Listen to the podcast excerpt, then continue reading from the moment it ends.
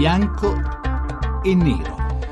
Le 17.41 minuti, benvenuti a Bianco e Nero. Oggi parliamo di Libia, ne abbiamo parlato spesso in questa nostra trasmissione e spesso ne abbiamo parlato con accenti, se volete, foschi, pessimistici, dandovi anche cattive notizie, come la sorte dei, ostaggi, dei quattro ostaggi italiani, due dei quali lo ricorderete uccisi proprio in Libia. Questa volta però forse ci possiamo permettere qualche ottimismo in più, qualche speranza in più. Ne abbiamo parlato spesso, infatti, eh, del famoso governo di riconciliazione, frutto di mesi di intensi eh, scambi, contatti, trattative eh, sponsorizzate dalle Nazioni Unite, guardate con interesse ovviamente dalla comunità internazionale. Questo governo di eh, riconciliazione, di unità, chiamatelo come volete, guidato dal eh, premier Fayez Sarraj e si sta piano piano insediando eh, in Libia, nella sua capitale, Tripoli. I due governi rivali che dal 2014 si contendono il paese stanno anch'essi piano piano prendendo, soprattutto quello di Tripoli, eh, guidato da Khalifa Gued, sta facendo passi indietro e dando invece quindi legittimità al nuovo governo unitario. La situazione è più complicata a Tobruk, ma insomma qualche avvisaglia di eh, successo dell'operazione eh, guidata dall'inviato speciale Kobler eh, delle Nazioni Unite si comincia a intravedere. Certo, i problemi sono ancora tutti di fronte a questo nuovo governo, tutti di fronte a noi, alla comunità internazionale, la Libia va ancora eh, pacificata, ISIS, il califfato è ancora lì, eh, il nuovo Premier deve prendere le redini economiche, politiche, militari di un paese diviso da eh, ormai sei anni di guerra civile. Insomma, la questione è ancora tutta aperta, però non possiamo negare che forse qualche novità positiva si intravede in prospettiva per verificare questa tesi o per metterne eh, anche altri in campo. Noi oggi abbiamo due ospiti, ve li presento subito, sono Karim Mesran che è Senior Fellow all'Atlantic Council di Washington, un esperto di Medio Oriente, in particolare di Libia, che conosce molto bene. Il nostro ospite questa sera lo saluto, Karim Mesran, buonasera. Buonasera, e poi c'è con noi Carlo Panella, che conoscete benissimo, giornalista, saggista, esperto di Medio Oriente, scrittore. Carlo Panella, buonasera. Buonasera.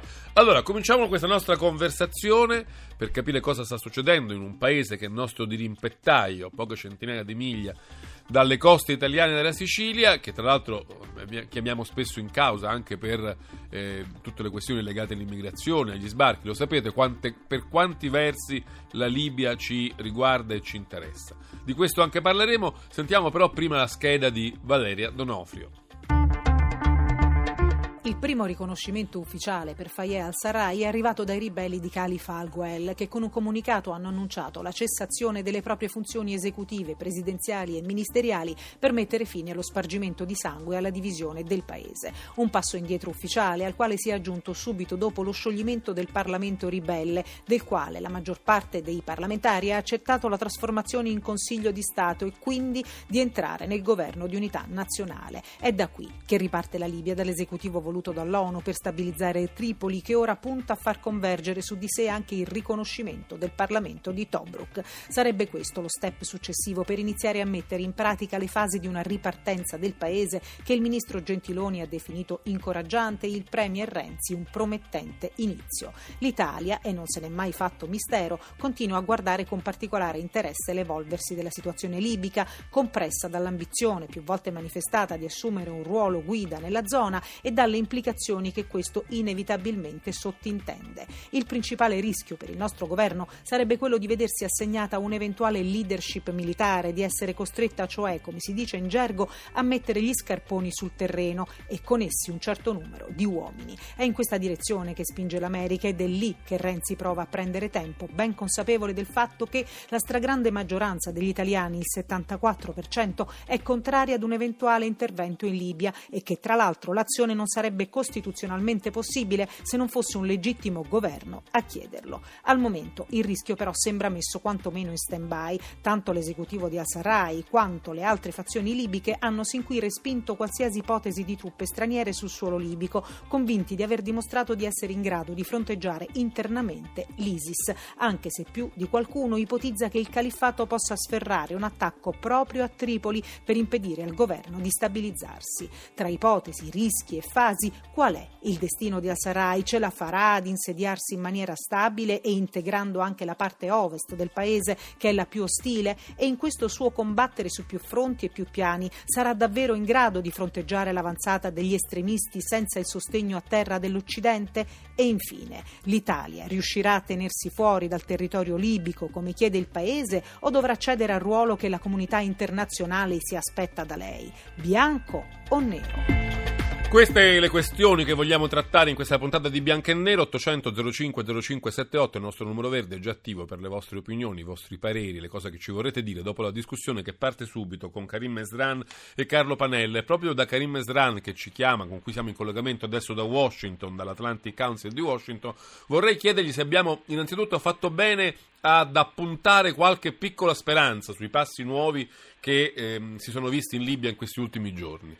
No, sicuramente si può affrontare la, la, la situazione che è venuta a crearsi in Libia con un cauto, molto cauto ottimismo. Indubbiamente quello che è successo è, è, è molto rilevante.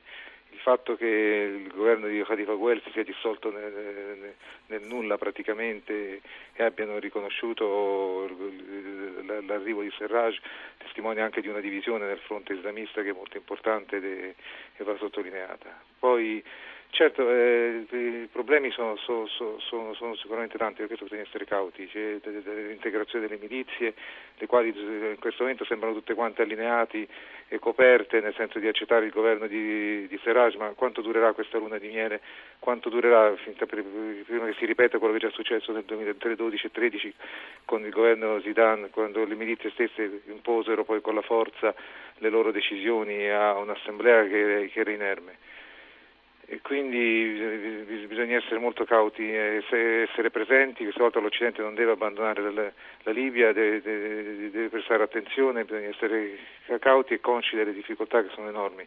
La criminalità organizzata e, e il jihadismo sono soltanto due, due importanti sicuramente, ma non, eh, non, non unici, le uniche difficoltà che il governo deve, deve, deve, affrontare. Ecco, Mesra, ma come mai il governo di Tobruk, il Parlamento di Tobruk, che sono stati quelli fino ad oggi su cui la comunità internazionale, l'ONU aveva appoggiato tutta la loro legittimità, è quello che in questo momento appare più restio a passare le consegne, a passare la mano? Ma questo qui è stato, è stato un errore che si è sempre avuto. Si, si, si, la narrativa era quella che il governo cattivo degli islamisti a Tripoli fosse contrapposto al governo buono dei laici a Tobruk. Non era così? Non era così assolutamente.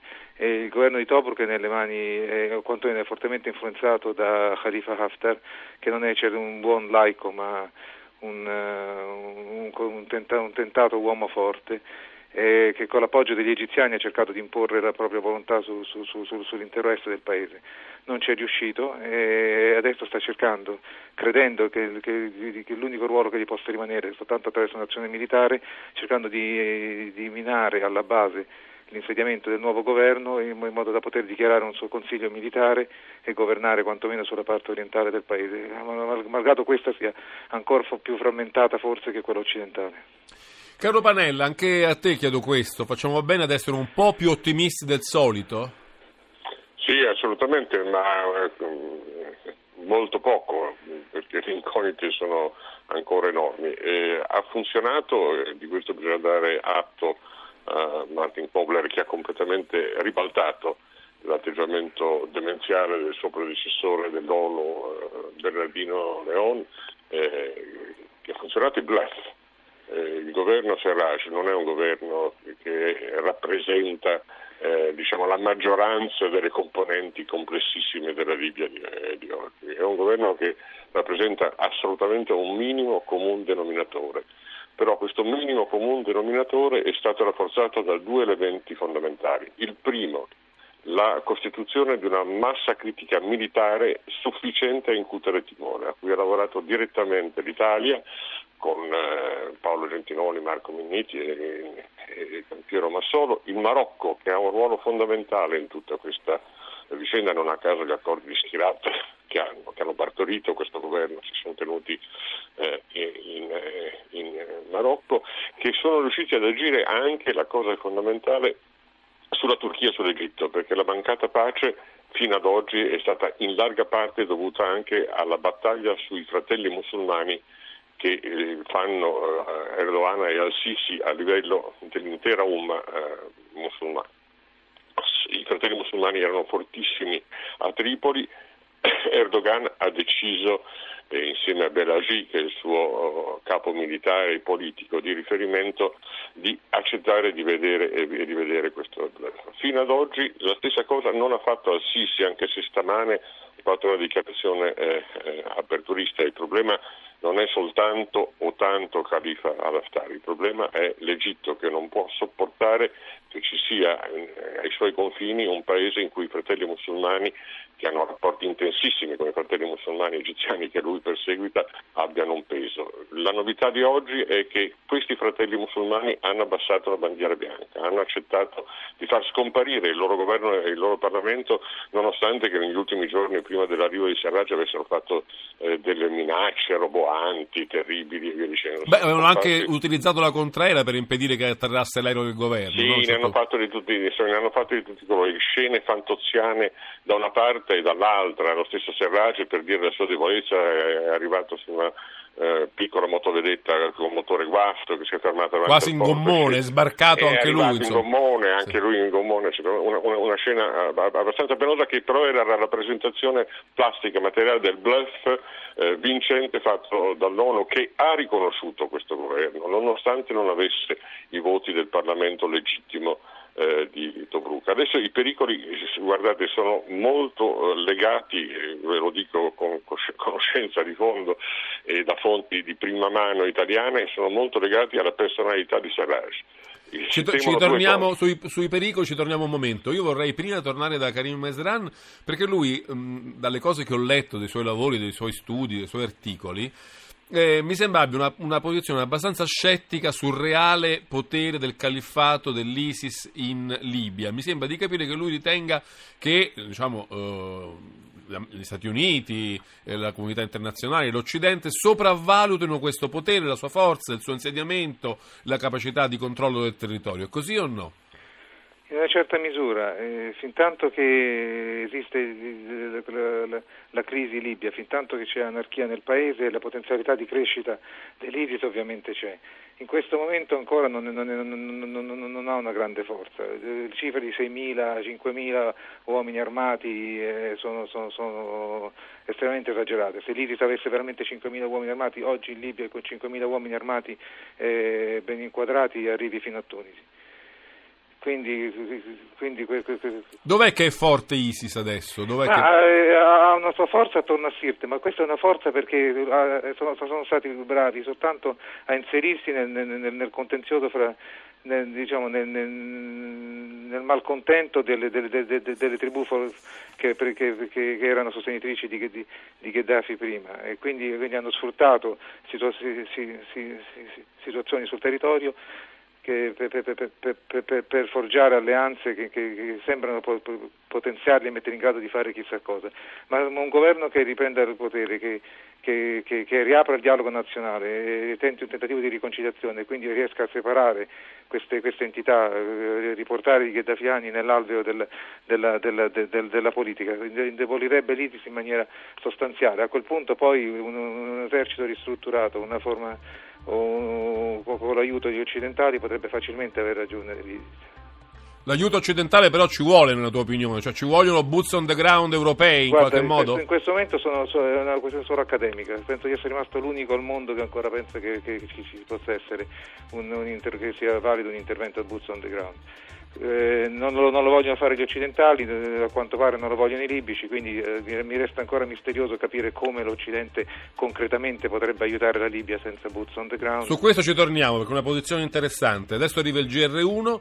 Poi torniamo a Bianco e Nero dove stiamo parlando con Karim Mesran dell'Atlantic Council di Washington, con Carlo Panella, giornalista e scrittore di esperto di Medio Oriente, della situazione in Libia dopo le novità che si sono verificate con l'arrivo del nuovo governo di coalizione. 800 05 0578 restate in collegamento con noi, torniamo dopo il GR1.